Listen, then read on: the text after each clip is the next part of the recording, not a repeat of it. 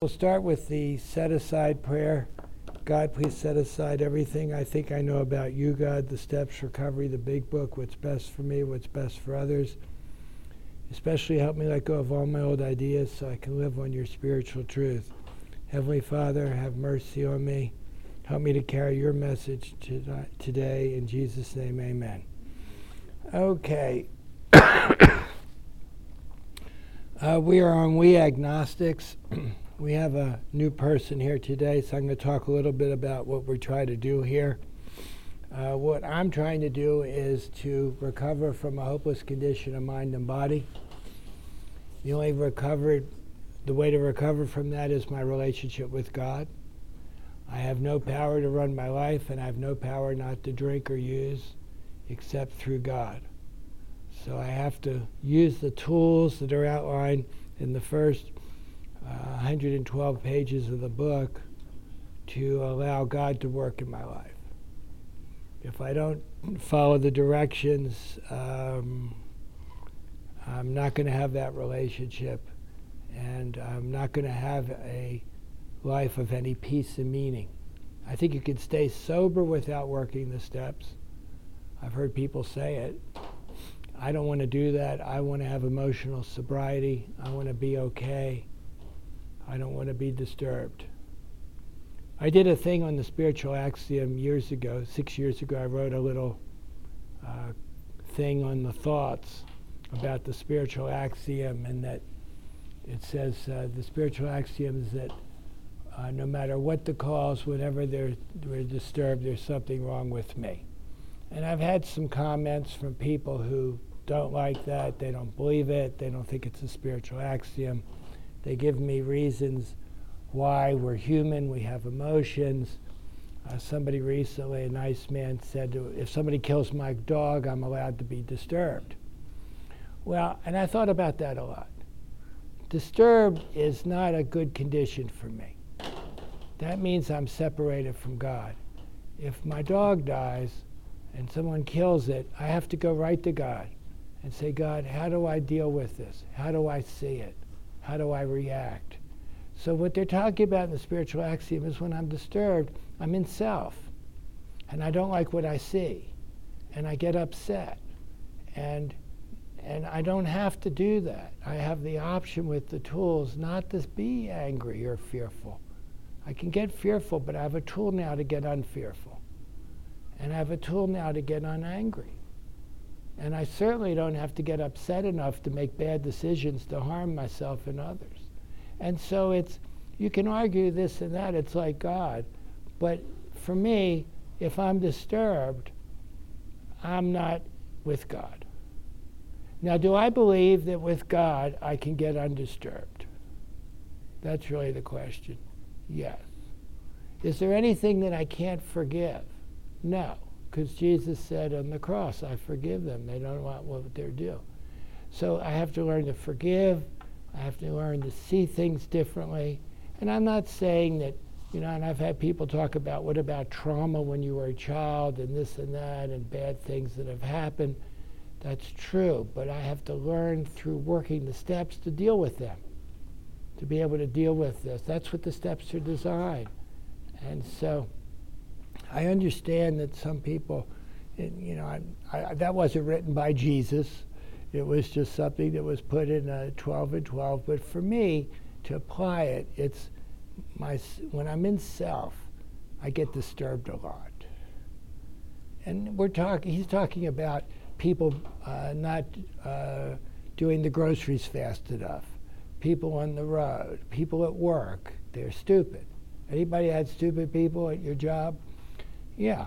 And so, but really, I might have been stupid. Never occurred to me that they may think I was stupid. You know, they were always, and you know, I'm just being silly. I'm in a good mood because I was feeling so sick for two days from the vaccine. But uh, I just thought I'd make a little comment on that. And for uh, Earl, who we're glad to have here, we're at the point now where we've seen through the book, we're on page uh, 45, and we've seen that I have no ability to take one drink successfully or one pill or anything. I can't do it. I can't do it. I have no control over it once I do it. And then I have a mind that tells me, even though I don't want to do it and I know it's bad, do it. And how do I tell my mind that I don't I can't do it when my mind's telling me to do it? And what is that? That's called the obsession of the mind. I've lost the power choice today to not drink. I'll never have the choice today to not drink. I have to seek God who gives me the power. I could wake up every morning and say, I'm not going to drink today. Huh. I, I like to wake up now and say, I'm not going to get disturbed. Well, that, that, you know, I go most of the day. But, you know, getting disturbed for a few seconds isn't going to kill me. But I don't want to drink today. And when I think about it, I can th- see the consequences today because I have a relationship with God. So I'm powerless over alcohol, and I cannot manage my life. Now, they're in the way the book's laid out, they focus mainly on what, what it means to be a real alcoholic. And if we're a real alcoholic, I'm powerless over alcohol. And if I'm powerless over alcohol, I'm powerless over alcohol. I'll never have power over it. So I won't be able, if I'm a real alcoholic, to not drink again. I won't be able to. And we talk about people, sometimes in a negative tone, you hear at AA, oh, they drank again. Well, alcoholics drink, addicts use. There's a difference between addicts and alcoholics. I heard this, see if it's true. An addict can't use drugs and can't drink. And an alcoholic can't drink and can't use drugs. Because if you're uh, an a- alcoholics are addicted to alcohol, but I'll be addicted to anything that'll change the way I feel. And so, what's the drug of choice? Whatever's on the floor. you know, anybody relate to that? And so now, when I came in over 20 years ago, there was this big thing about we don't want al- addicts at the alcoholic meeting. You know, there were like Pharisees in AA. You know that these alcoholics are going to ruin my recovery. I heard that at one meeting. I had to pray for that lady. Uh, you know, we we all have the same affliction. We're separated from God, and we uh, we have a spiritual illness, and um, we need to be bonded together. We need to try to help each other. And uh, talking, someone wants to come to me and talk about drugs. It's not going to make me use drugs. Somebody talks about drink. It's not going to make me drink. If I want to drink or use drugs, I'll, I'll do it. I don't need them to to uh, put it in my mind. You get it? So I understand the beginning why they had the traditions, and I'm not saying we shouldn't have that and it's not good and this and that. But nowadays, uh, I think that the only requirement to be at a meeting is you're a spiritual seeker of God. Are you seeking God? And we need to be a fellowship of the Spirit. We shouldn't be exclusive because we're going to read here that the, that the road to God is all inclusive, open to all of us. And that's what we want. I don't want to be a barrier between someone and their relationship with God. In fact, I want to be the opposite. I talked to someone this week, I decided to call him, and seven years ago he was a mess and his life was falling apart and he's doing great now and he just spent two weeks with his kids and, and uh, seven years. And I remember working with him in the closet and uh, and uh, it was neat to hear he was doing well. And it wasn't because of me. It was because he, he worked the steps. He has a relationship with God today. And his life's transformed. And I think that's true of a lot of people I'm seeing in the room. And uh, this chapter, we agnostics, and this is like a good review. I'm, I'm sorry if I'm spending too much time doing that. I, has it been okay? Is it all right? All right. Be sure you say that because I need approval. all right, stop. God, I'm funny today. Uh, it says, you know, in the first chapter of We Agnostics, which is this chapter is those who have no knowledge of God. And, and what they're really talking about is not praying or going to church, but a true relationship with God and allowing God to be the Lord of my life. And if you're Christian, it's the same thing. You can talk about uh, believing in Christ, but do you know Christ? Are you allowing Him to be the Lord of your life? Now, that's why this Oxford group was started for Christians to allow God and Christ to be the Lord of their life. Because we're all self centered to some, to some extent. And so they wanted a, a, way of doing that, so they had the six steps, and we, we took our program from them. So it says on the first paragraph, it says a really important line, important lines. If you honestly want to, you find you cannot quit entirely on page 44. If when drinking you have little control over the amount you take, you're probably alcoholic. Now, here's the deal, and this isn't emphasized enough at meetings and with new people.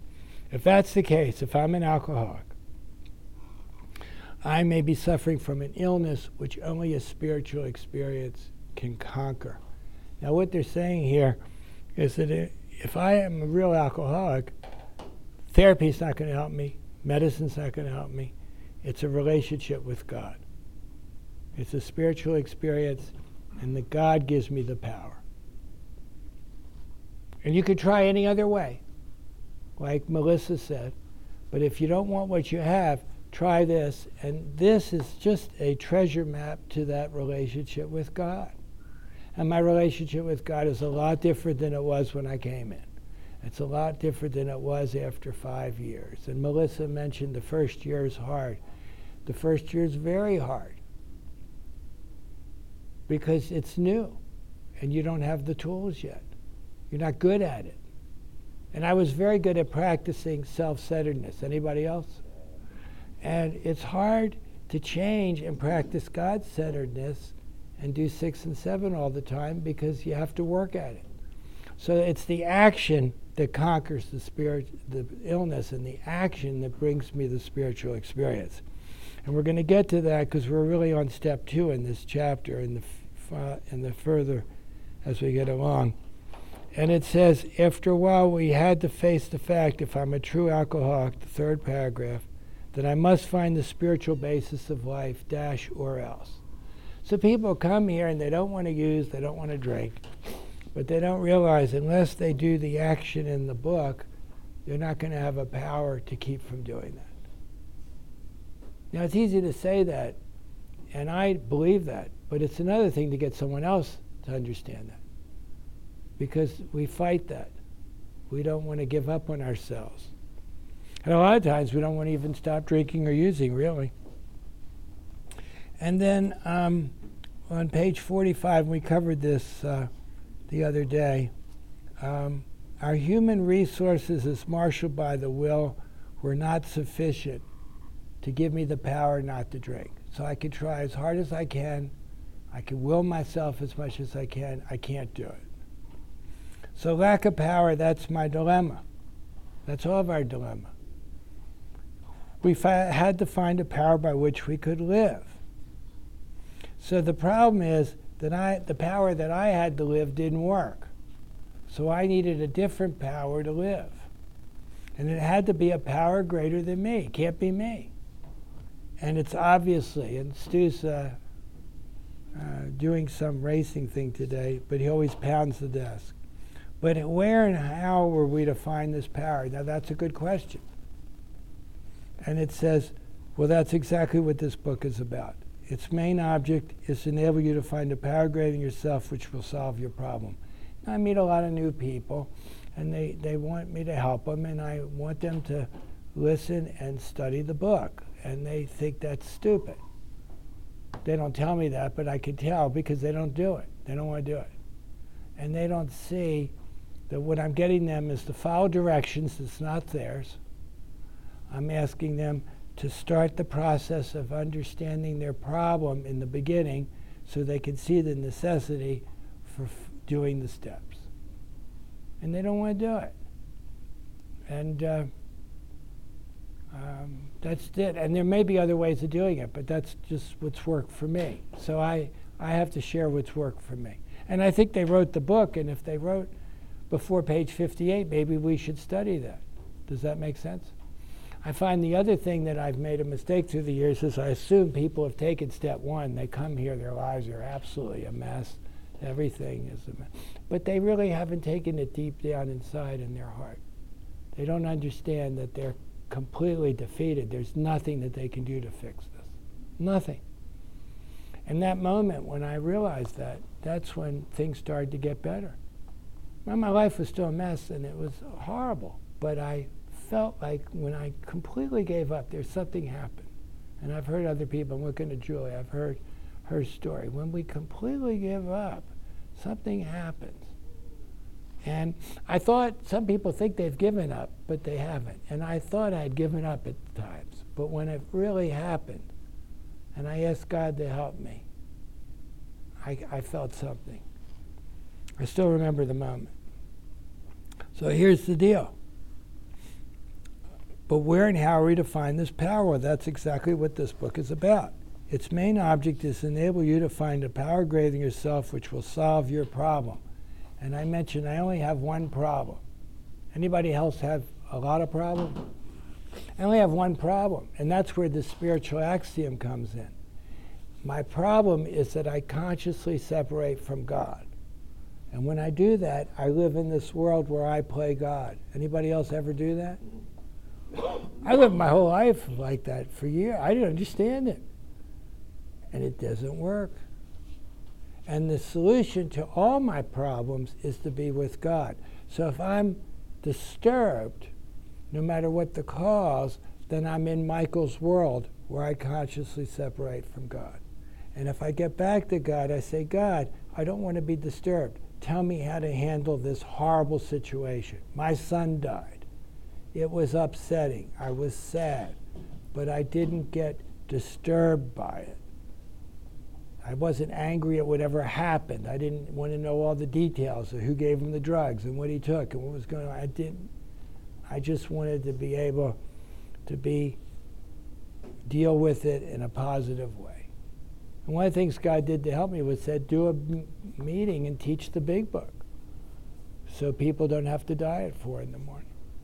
But it was a horrible thing but I wanted to be able to be at peace with it. And that's where the best line in the book for me can I share it now?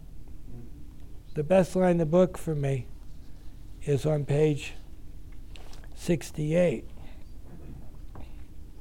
It says, um, and they're talking about fear.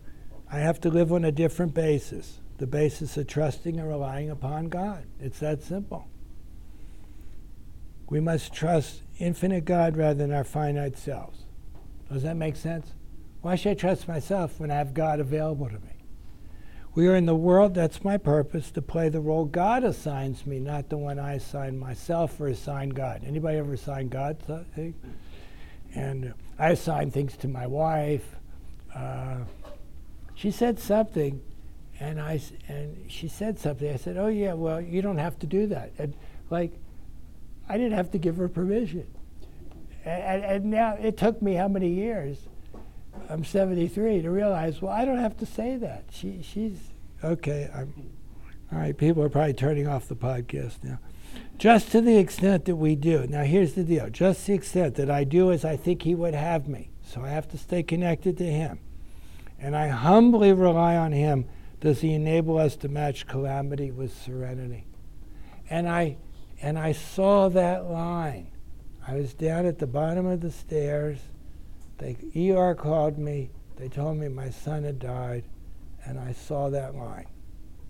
Tell me that isn't God. And he had prepared me, so I knew the book, and I, and I could see that line.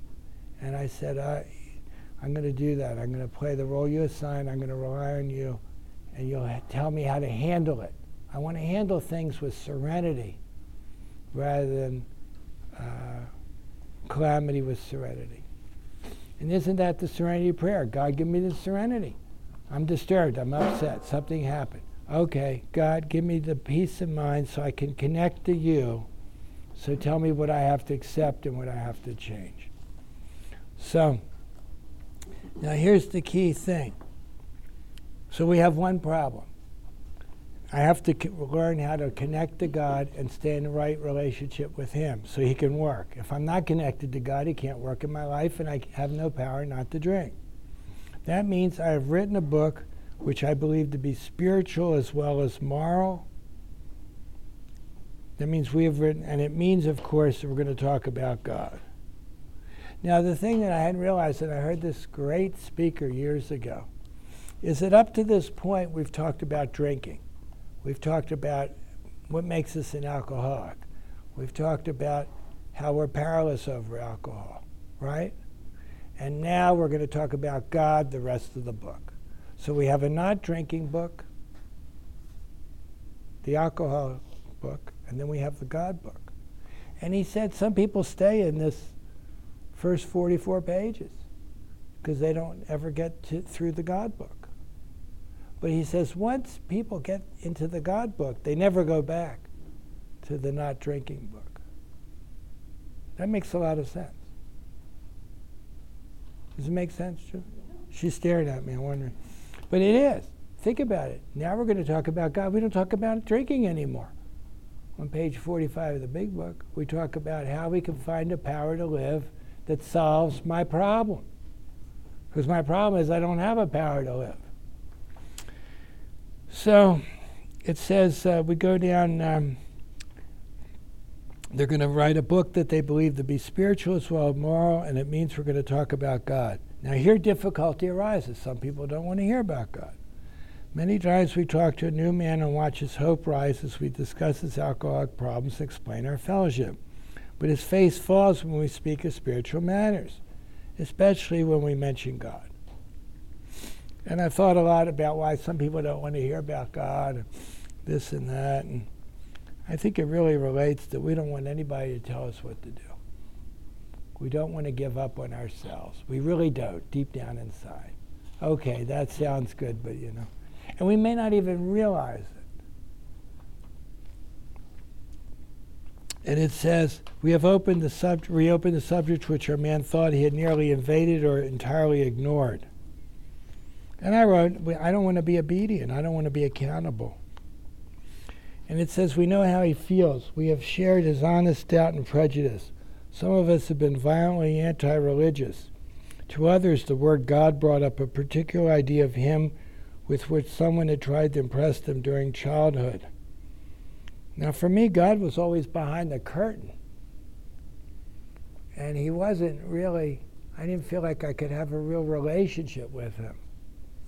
And I've been listening to uh, every day, you know, I listen to scripture, and I heard uh, this talk. It's uh, on how we call God Father, and how we have a relationship with Him through my relationship with Christ.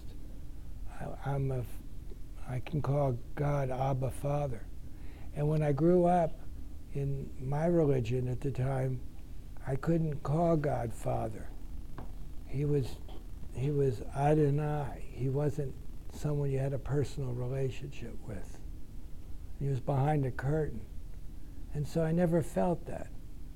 And, and then um, I hope this doesn't bother people if I talk about, but when I read the scriptures first and I read that Christ died, and when he took his last breath, the curtain from the temple was torn from the top. Now, that meant a lot to me. A lot of people read that, they don't say, well, that's great. But the curtain separated the world from, the, from God. God was in the inner sanctum, and they had the mercy seat, and they sacrificed once a year the perfect sheep. And the only person going there was the priest, and he had to go through days of rituals to be okay to even be in the presence. And then here, this man dies, and the curtain's torn. I said, wow, I can have a relationship directly with God. Now, to me, and that's what this book is trying to talk about. We can have this relationship with God, and the only thing that blocks it is me. Do I want to have it or not? And you don't have to believe what I believe to have your relationship with your God. I'm just telling you about how it, that made sense. And so I, I call God Father, and um, that really works.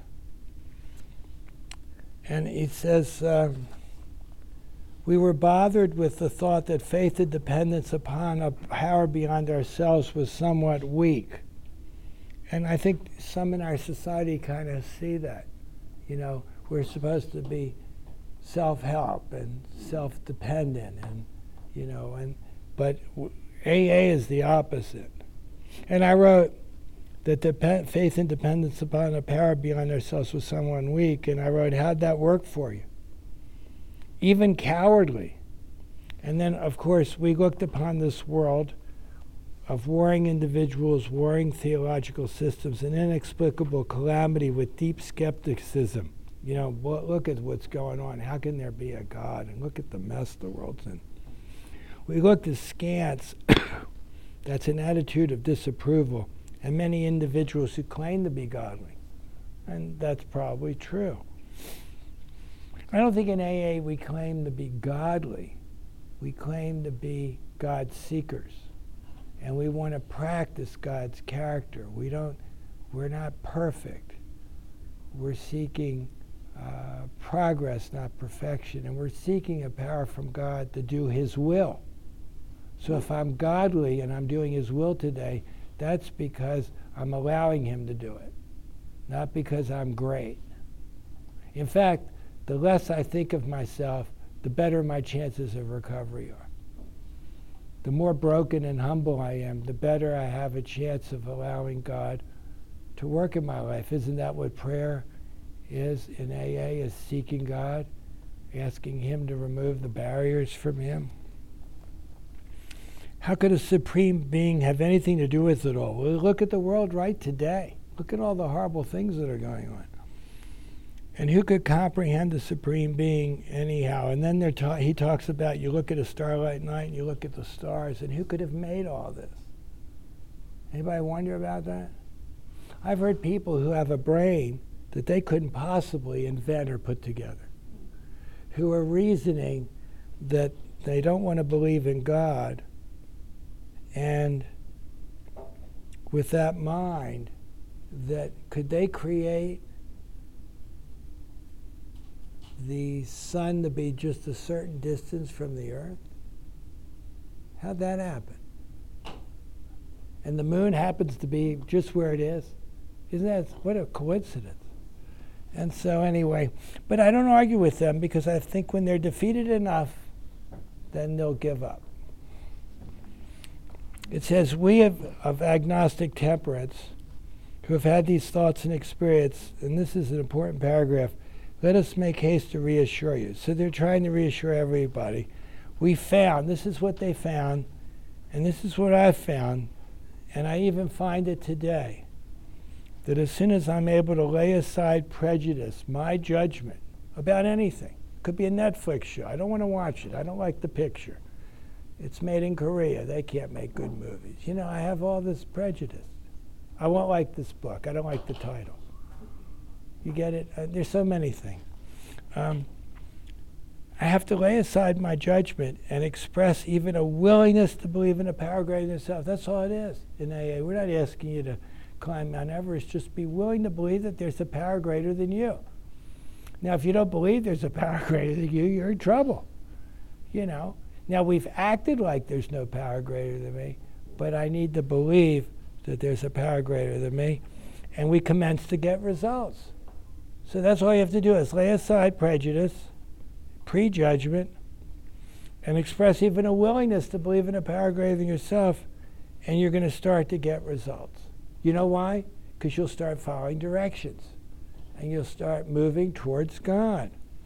Even though it is impossible, and I think this is true, for any of us to fully define or comprehend that power which is God, it, it's, it's impossible to understand Where's God behind everything? Where is it? We don't have any idea. We can't conceive of it. And I'll uh, I've talked long enough. I'm gonna I'm gonna read uh, I'm gonna read one more paragraph. Is that okay?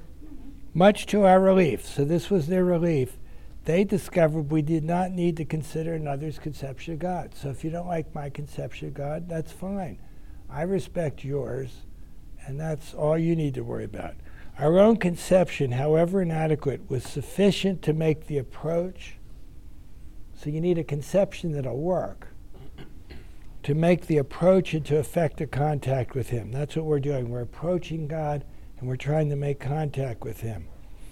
And they're going to talk more about that the rest of the chapter. As soon as I admit the possible existence of a creative intelligence, a spirit of the universe underlying the totality of things, that's all I have to admit.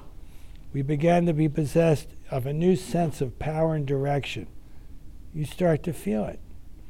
Provided we took other simple steps. You have to do the work.